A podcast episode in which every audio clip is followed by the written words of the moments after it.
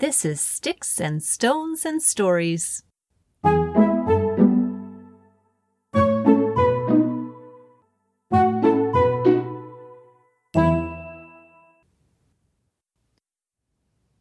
Once upon a time, there was a village. A very ordinary village, full of ordinary people, the kind of people that probably live in your neighborhood. There were little people and big people, friendly people and grumpy people, kind people and people who weren't always kind. But one bright morning, something not quite so ordinary happened in this village. As the people were getting up, they each heard a little tap on their front doors. And when they opened their doors, there were loaves of fresh baked bread sitting on their doorsteps. Each house in the village received one loaf of bread. There were big round loaves and little round loaves. There were long skinny loaves and short fat loaves. There were dark loaves, light loaves, braided loaves, and loaves with seeds. Basically, every kind of bread you can imagine. Well, some of the villagers were delighted the moment they saw the fresh bread. Oh, it smells delicious! This will be perfect for breakfast. What a treat! I wonder which neighbor left this for me. But some of the villagers were not so happy. I didn't ask for this bread. I don't know where it came from, and I am not going to eat it. And they threw it away. Now, it is true that you should never eat food unless you know where it came from or you have permission from whoever is looking after you. But this is a fairy tale, and the villagers in this fairy tale had no reason not to eat the fresh loaves of bread on their doorsteps. So most of them did. And that bread was delicious. The next morning, when the villagers woke up, they each heard a little tap at their door. And when they went to their door, there was something waiting on the doorstep. All those people who had eaten the bread the day before found another loaf of bread.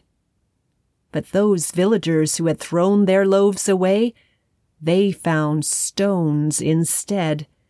And let me tell you, after hearing everyone talk about how delicious that bread was, the villagers who received stones were very unhappy. Here, have some of my bread, said a kind woman to her neighbor. There's more than enough for both of us. Every morning it was the same. When the villagers got up, they heard a tap at the door, and there was a loaf of bread or a stone on their doorstep. Well, of course, it was all anyone could talk about, as everyone tried to guess who in the village was baking all this wonderful bread. And they began to compare their loaves with each other as well. Most of the villagers were grateful for what they'd been given, but some were less pleased. How come I always get the smallest loaf? said one woman. It isn't fair. I'll tell you what's not fair, said a man. I never get a braided loaf. All I get is this funny bread with seeds on top. What about me? said another man. I don't even like dark bread, and that's all I ever get. And so it went, day after day, week after week.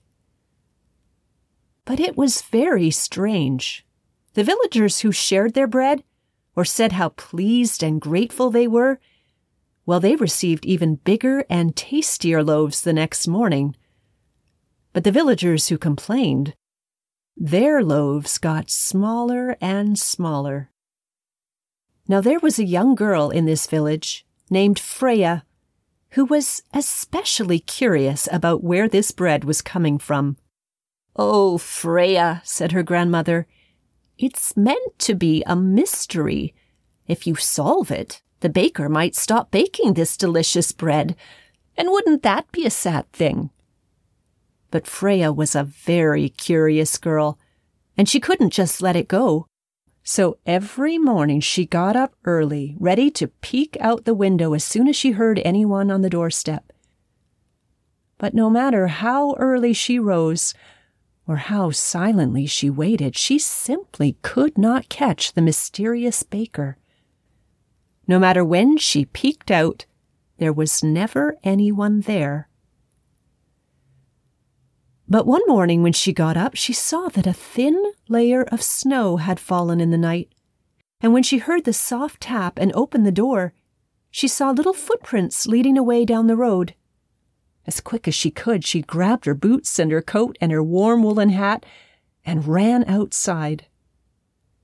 The little footprints led away from her house, away from the village and into the forest. Deeper and deeper those footprints went through the trees, past a frozen pond, and finally around the far side of a steep hill. And that's where the footprints stopped. Freya could hardly believe her eyes. There was a little house carved right into the stony hillside. It had a little door, and a little window, and a little chimney, and the most delicious smell was coming from that chimney the smell of freshly baked bread. Freya's heart was pounding as she crept closer and bent over to look through the window. Sure enough, there they were, not one, but two little men, little brownies, with their arms elbow deep in bowls of bread dough. But as Freya was staring in, the brownies both turned and looked out, and they did not look happy to see a girl peering through their window. In fact, they looked quite cross. Poor Freya didn't stop to introduce herself. She turned and she ran as fast as her legs would carry her around the hill, past the frozen pond, through the forest, all the way back to her own little house. At first, she didn't tell anyone what she'd seen. But then later that afternoon, when school was out, she talked a few of her friends into coming with her back into the woods. The snow had melted, and the little footprints were gone, but Freya was still able to find her way. Shh, she whispered as they got closer. But when they got to the hill and went around to the far side, there was no little door, no little window, no little chimney. The brownies were gone, and so was their little house, as if it had never been there. The next morning, when the villagers got up, there were no taps at the door, no loaves of bread on their doorsteps. At first, the villagers were disappointed. Of course they were. And they were even more disappointed the next day, and the day after that.